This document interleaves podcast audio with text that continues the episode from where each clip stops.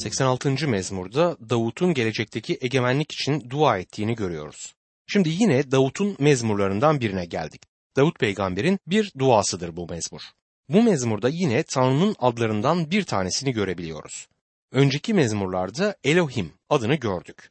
Bu isim Tanrı'yı yaratıcı olarak betimleyen bir isimdir. Sonra onu Yahve olarak tanıdık ki bunun anlamı Tanrı kurtarırdır. Bu mezmurda ise yeni bir isim Adonay adını görüyoruz. Adonay ismi yedi kere bu mezmurda geçer. Bunun çevirisi Rab diye yapılabilir. Dindar Yahudi Tanrı için bu ismi kullanırdı ve hala da kullanmaktadır. Dindar bir Yahudi Yahve adına geldiği zaman bunu telaffuz etmez. Yüzyıllar boyunca bu isim dile getirilmediğinden, telaffuz edilmediğinden dolayı nasıl telaffuz edildiğini bile bilmiyoruz. Kutsal yazı uzmanları bu konuda tartışıyorlar. Bu ismi Yehova mı yoksa Yahve mi diye telaffuz etmeliyiz. Dindar bir Yahudi Tanrı'nın Yahve adını ağzına almaktan korktuğu için bunun yerine Adonay adını kullanır. Adonay kurtarıcımız olan Tanrı ile bağlantılıdır. Kutsal olan ve merhametini bize uzatabilen Tanrı'dan söz eder bu isim. Adonay ismi bu mezmurda yedi defa geçtiği için bazı yorumcular bunu Mesihsel mezmur olarak görür. Ancak ben aynı fikirde değilim. Duanın niteliğini incelediğimizde mesihsel bir mezmur olmadığı kanısına varıyoruz. Bakın 11. ayette ne diyor? Ya Rab yolunu bana öğret. Senin gerçeğine göre yürüyeyim. Kararlı kıl beni. Yalnız senin adından korkayım. Bu ayeti hiçbir şekilde Rab İsa Mesih'in kişiliği kapsamında kullanamayız. Rab İsa'nın böyle bir duayı dile getirmesine gerek yoktur. Neden mi? Çünkü o babanın isteğini yerine getirmek için yeryüzüne geldi. Ne yapacağını biliyordu. Hangi yoldan yürüyeceğini biliyordu. Bu ayet senin ve benim için geçerlidir. Bizim bu konuda ihtiyacımız var. Rabbin yolunu ve gerçeğini öğrenmeye ihtiyacımız var. Onun adından korkmak için yüreklerimiz aynı amaçla birleşmelidir. Mesih babanın isteğini yapmak için yeryüzüne geldi ve bunu yaptı. Bize gelince Tanrı'nın isteğinin ne olduğunu öğrenmeye ihtiyacımız var. Grant adında birisi şöyle yazar. Tanrı'nın halkı arasında en çok ihtiyaç hissedilen alan burasıdır. Evet birçoğumuz zamanımızı kötülük yapmakla geçirmesek bile ufak tefek yan çizmelerle zaman kaybediyoruz. Bunu yapmakla Tanrı için sergilememiz gereken tanıklık gölgede kalıyor. Hangi birimiz Elçi Paulus ile birlikte tek bu şeyi yaparım diyebilir? Evet Rabbin yolundayız. Hiç olmazsa kendi isteğimizde o yoldan sapmıyoruz ama yolda oyalanıp kelebek avlayarak ciddi bir ilerlemede kaydedemiyoruz. Çoğu kez şeytanın denemelerine karşı koyuyoruz ve dünyanın sunduğu zevke, eğlenceye, egemenliklere ve zenginliklere sırtımızı çeviririz ama aynı zamanda ufak tefek önemsiz şeylerle uğraşarak yolda ilerleyemiyoruz. Şeytan bunu görünce acaba ne düşünür? Bir çocuğun bu şekilde yol aldığını görsek çocuktur diye güleriz. Biz ise olgun imanlar olarak çocukça oyalanmalara dalıp yolumuzu kaybetmemeliyiz. Hayatımızı mercek altına alacak olursak görüyoruz ki bir sürü gereksiz kaygılarla zaman öldürüp güç sarf edip kendimizi harcadık. Ya da kendimizin ürettiği ve üzerine Rabbin işi etiketini taktığımız bir sürü anlamsız ve yararsız işlere daldığımız oluyor. Bazen dinlenmeye ihtiyacımız olduğunu hayal ederek izne çıkıyoruz. Tanrı'nın bizden beklediği yararlı işlerden bizi yan çizdiren pek çok yararsız işe daldığımız zaman olabiliyor. Eminim ki birçoğumuz hayatımızı bu şekilde incelemek istemeyiz. Çünkü utanacağımızdan eminim. Günümüzde açıkça günah işlemeyen birçok Mesih imanlısı var ki Rabbe hizmet ederken tembellik içerisinde zaman harcar. Onu bunu yaparak zaman öldürürlerken asıl yapılması gereken işi yapmıyorlar. Onlara emanet edileni can pahasına korumuyorlar ve Rabbe hizmet verirken tetikte beklemiyorlar. Gerçekten bu konuda dua edip yalnız senin adından korkayım, kararlı kıl beni diye yalvarmaya ihtiyacımız var. Mezmur yazarı bu duaya başlamadan önce ne demişti? Yollarını bana öğret. İşte bunun için yalvardı. Bence yoldan kolayca sapan, nereye gideceğini kestiremeyen bir yüreği ıslah etmenin tek yolu budur. Elçi Paulus Rab İsa ile Şam yolunda karşılaşıp da hayatını ona teslim ettiği anda ilk sözü ne oldu? Rab ne yapmamı istiyorsun? Mezmur yazarı çareyi buldu. Rab bana yolunu göster. Rab çocuklarına yolu göstereceği konusunda söz verir. 32. mezmur 8. ayette eğiteceğim seni. Gideceğin yolu göstereceğim. Öğüt vereceğim sana. Gözüm sendedir diyor. Bizim tepkimiz ne olmalıdır? Senin gerçeğinde yürüyeceğim. Bu ne demek olur? Rabbin sözünün verdiği ışıkta yürüme kararlılığı. İşte o zaman yüreğimizin bütün övgüsünü Rab almış olacaktır. Yüreğimizde ona hizmet etmek ve onu yüceltmek bir kararlılık olduğu zaman övgülerimiz ona çok daha fazla yaraşır olacaktır. 86. mezmur 12. ayette Ya Rab Tanrım bütün yüreğimle sana şükredeceğim. Adını sonsuza dek yücelteceğim yazar. 87. mezmura geldiğimiz zaman Tanrı'nın kenti Siyon'u görürüz. Bu mezmur Korah oğullarının kaleme almış olduğu bir mezmurdur. Korah oğulları için yazıldığı belirtilir ama aslında Korah oğulları tarafından yazılmış olmalıdır. Tanrı'nın kenti Siyon ile ilgili bir mezmurdur. Gelecekte Yaruşilim kentinin görkemini dile getirir. Bir zaman gelecek ki tapınmak için birçok ulus Yaruşilim kentine gelecektir. Bu olayı dile getiren ilahiler yazıldı. Tanrı'nın o şahane kenti Siyon'a doğru yürüyoruz diyor ilahinin sözlerinde. Bunu söylerken insanlar acaba neyi düşünüyorlar? Simgesel açıdan mı bu sözler dile getirilmektedir? Aslında Siyon coğrafi bir konumu olan Yaruşilim kentidir ama yine de simgesel anlamda Siyon adı kutsal kitapta geçmektedir. Bir kez bir grup ile İsrail'e turist olarak gittim ve birkaçımız bir arabaya binmiş Yaruşilim'e doğru gidiyorduk. Yolda bu ilahinin bu sözlerini dile getirdik. Tanrı'nın o şahane kenti Siyon'a doğru yürüyoruz. Bir dereceye kadar bu sözler doğruydu ancak yürümüyorduk da arabayla gidiyorduk. Yine de Siyon'a doğru yol almaktaydık. Bu mezmurda sözü edilen Siyon coğrafi bir yerdir yani Yaruşilim kentidir. 87. mezmur 1. ayet der ki Rab Siyon'u kutsal dağlar üzerine kurdu. Biliyor musunuz ileride bir gün gelecek ki dünyayı yönetecek olan egemenliğin merkezi Siyon olacaktır. Tanrı'nın ileride kuracağı bin yıllık egemenlik bu kentten yönetilecektir. Yaşaya peygamber Yaşaya 2. bölüm 2. ayette Rabbin tapınağının kurulduğu dağ son günlerde dağların en yücesi, tepelerin en yükseği olacak. Oraya akın edecek ulusların hepsi der. Yalnız Yaşaya değil, Zekeriya peygamber de aynı şeyi bizlere söyler. Zekeriya 2. bölüm 11 ve 12. ayetlerde Rab ey Siyon kızı sevinçle bağır çünkü aranızda yaşamaya geliyorum diyor. O gün birçok ulus Rab'be bağlanacak. Onun halkı olacak. O zaman Rab aranızda yaşayacak. Siz de beni her şeye egemen Rabbin gönderdiğini anlayacaksınız. Rab kutsal topraklarda Yahuda'yı kendi payı olarak miras edinecek ve Yaruşilim'i yine seçecek der. Hatırlamalıyız ki hala mezmurların Leviller bölümündeyiz. Tapınak ve Rabbin çadırı hala konunun merkezini oluşturmaktadır. 87. mezmur 2 ve 3. ayetlerde Siyon'un kapılarını Yakup soyunun bütün konutlarından daha çok sever. Ey Tanrı kenti, senin için ne yüce sözler söylenir der. Gerilere gidersek 48. mezmurda bu görüşün ifade edildiğini görürüz. 48. mezmur 1 ve 2. ayetlerde Rab büyüktür ve yalnız O övülmeye değer. Tanrımızın kentinde, kutsal dağında yükselir zarafetle. Bütün yeryüzünün sevinci Siyon dağı, Safon'un doruğu, ulu kralın kenti der. 87. mezmur 4. ayette beni tanıyanlar arasında Rahav ve Babil'i anacağım. Filisti, Suru, Kuşu da. Bu da Siyon'da doğdu diyeceğim der. Burada adı geçen Eriha kentindeki fahişe Rahav değildir. Simgesel bir isim olarak kullanılmaktadır ve Mısır'dan söz eder. İsterseniz Yaşaya 51. bölüm 9. ayette ve 89. mezmur 10. ayetler aracılığıyla bu söylediğime bakabilirsiniz. Simgesel bir ifadedir ve güney güçlerini dile getirmektedir. Babil sözcüğü kuzey uluslarını dile getirir. Anlam olarak Rahav kargaşalığı ifade ederken Babil sözü karışıklığı dile getirmektedir. Mesih Siyon'da bin yıllık egemenliğini kurduğu zaman bu ulusların kargaşalığı sona erecektir. Burada ilginç bir noktaya dikkatinizi çekmek isterim. Siyon birçok ulusun doğuş yeri olacaktır. Rab İsa Mesih Siyon'a geldiğinde tüm dünyanın ulusları Yarışilim'e gelecek ve birçok ulus Rab'be dönecektir. Filist, Sur ve Kuş gibi uluslardan söz edildiğine burada dikkatinizi çekmek isterim. Bu ilginçtir çünkü hatırlarsanız müjde ilk olarak Yaruşilim'de duyuruldu, sonra Yahudiye, Samiriye ve daha sonra dünyanın dört bucağına ulaştı. Yine hatırlarsanız Yahudiliğin dışında Rabbe ilk gelen uluslardan olan insan Etiyopyalı Hadım ağasıydı. Kutsal ruhun yönlendirmesiyle imanlı olan kişi çöle gidip orada Etiyopyalı ile karşılaştı ve kutsal yazıların açıklanmasıyla bu adam Rabbe iman etti. Bu mezmurda kuş denilen bir ülkeden söz edilir. Orası Etiyopya'dır. Ancak bu kez tek bir kişi değil tüm ulus Rabbe iman edecektir. ileride yer alacak olan olay budur. 87. mezmur 5. ayette evet Sion için şöyle denecek.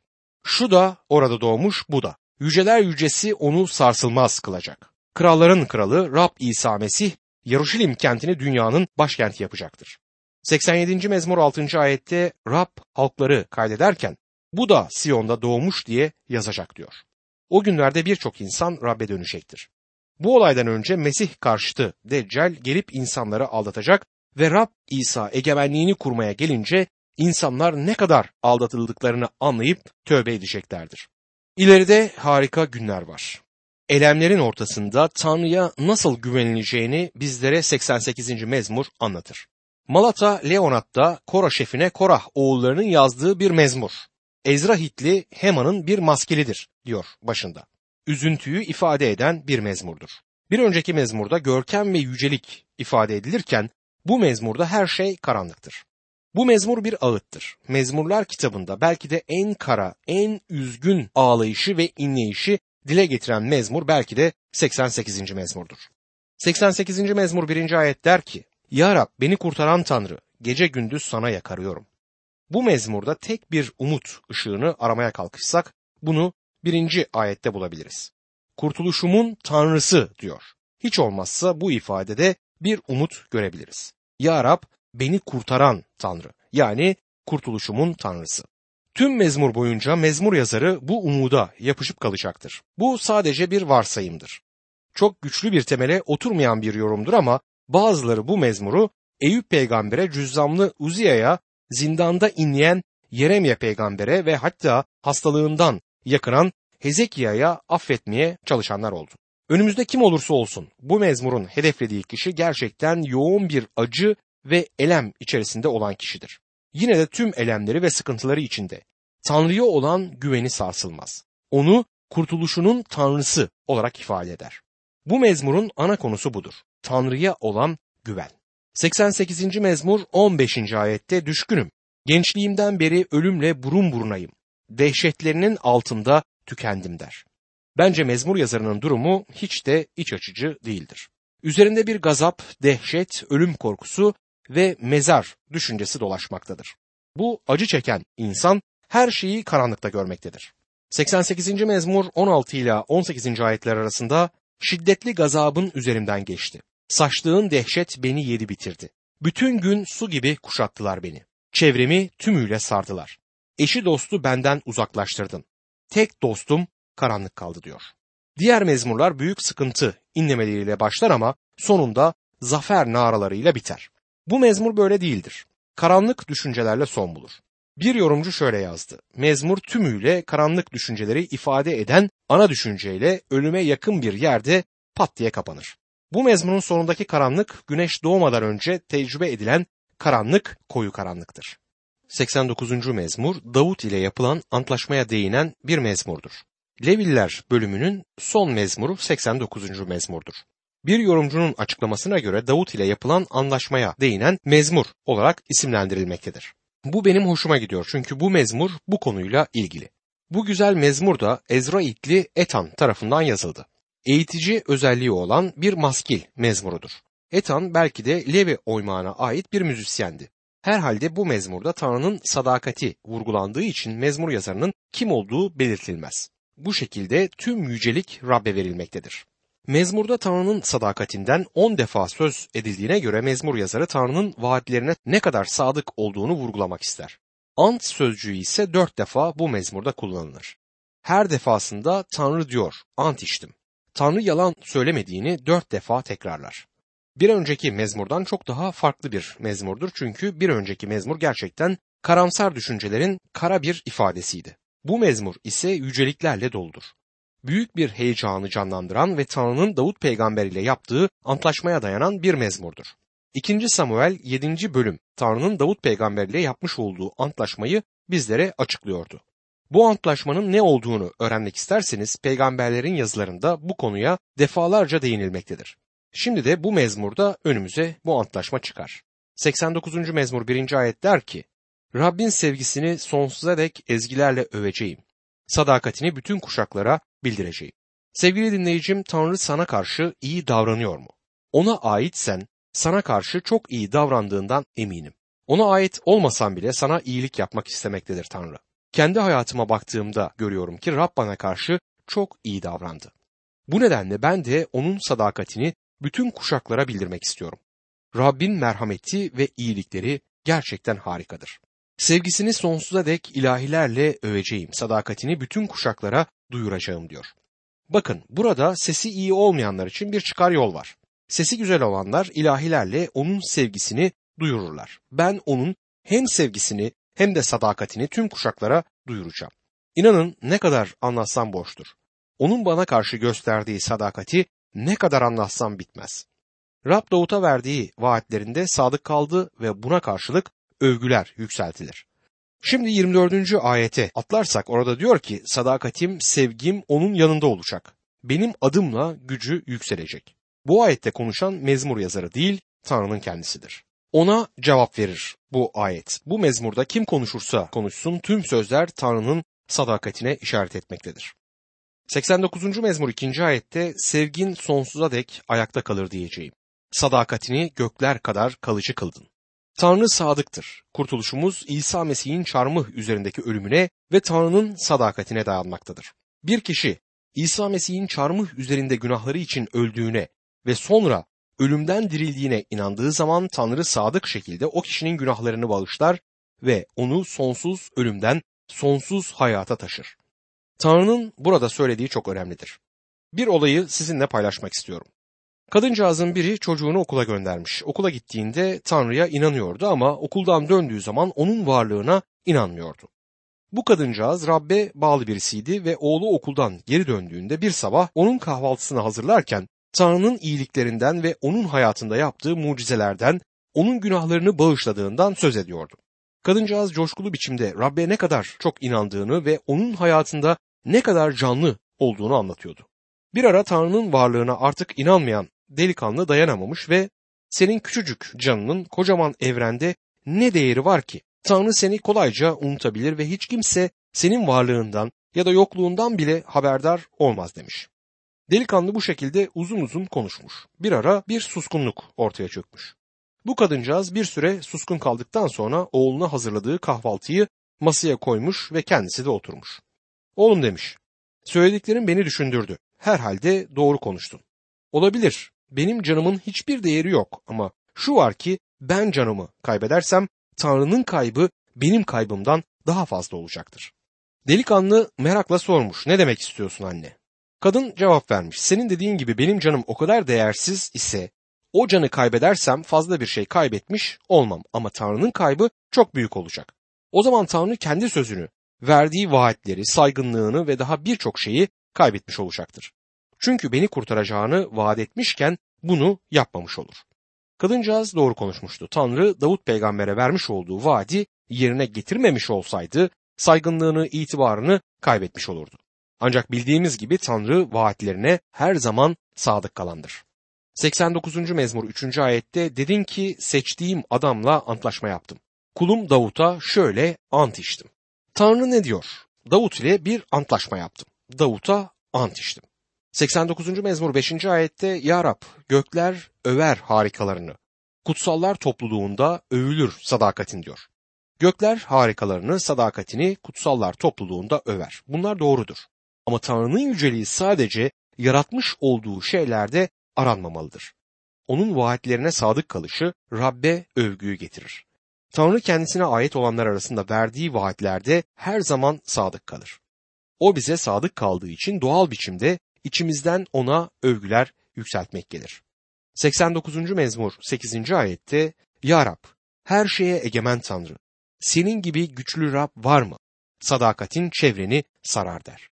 Tekrarlamaları bilmiyorum fark ediyor musunuz? Mezmur yazarı hiç durmadan Tanrı'nın sadakatinden söz ediyor. Bu konuda asla yanılamayız. 89. mezmur 20. ayette kulum Davut'u buldum. Kutsal yağımla onu meshettim diyor. Daha önce Davut peygambere bir vaatte bulunmuştu ve şimdi diyor ki bir kez Davut'u meshetmiştim. Şimdi bu yolda ona verdiğim vaadi yine yerine getireceğim. Tanrı Davut peygambere vaat ettiği sözü asla unutmaz. Onun üzerinde durur ve tam zamanı gelince o vaadi yerine getirecektir. 89. mezmur 24. ayette sadakatim, sevgim ona destek olacak. Benim adımla gücü yükselecek diyor. İbranice'nin özüne bakacak olursak benim adımla onun boynuzu yükselecek diye yazılıdır. Boynuz ise burada güçten söz etmektedir. 89. mezmur 27. ayette ben de onu ilk oğlum, dünyadaki kralların en yücesi kılacağım diyor. Neydi Tanrı'nın vaadi? Davut peygambere verdiği vaatte diyordu ki onun soyundan birisini hem de çok önemli birisini göndereceğim. Vaat Rab İsa Mesih'in şahsında odaklanmaktadır. Onun hakkında diyor ki benim ilk doğanımı yeryüzünün krallarından daha üstün kılacağım. Bu ayete iyi bakmalıyız. Bu muhteşem bir ayettir. Kardeşim Tanrı Rab İsa Mesih'i bu dünyaya gönderdiğinde o Tanrı'nın insan bedeni alıp yeryüzüne gelen tek oğlu olarak geldi. Beytlehem'de Meryem'in rahminde oluşan bebek dünyaya gelince Tanrı'nın biricik oğlu olarak geldi. Bu şekilde yeryüzüne geldiği için ondaki alçak gönüllülüğü hemen görebiliriz. Tanrı insan bedeninde insanlara göründü. Kendi kusursuz hayatını çarmıh üzerinde feda ettiği zaman ki yeryüzüne gelişinin amacı zaten buydu, her şey bitmedi.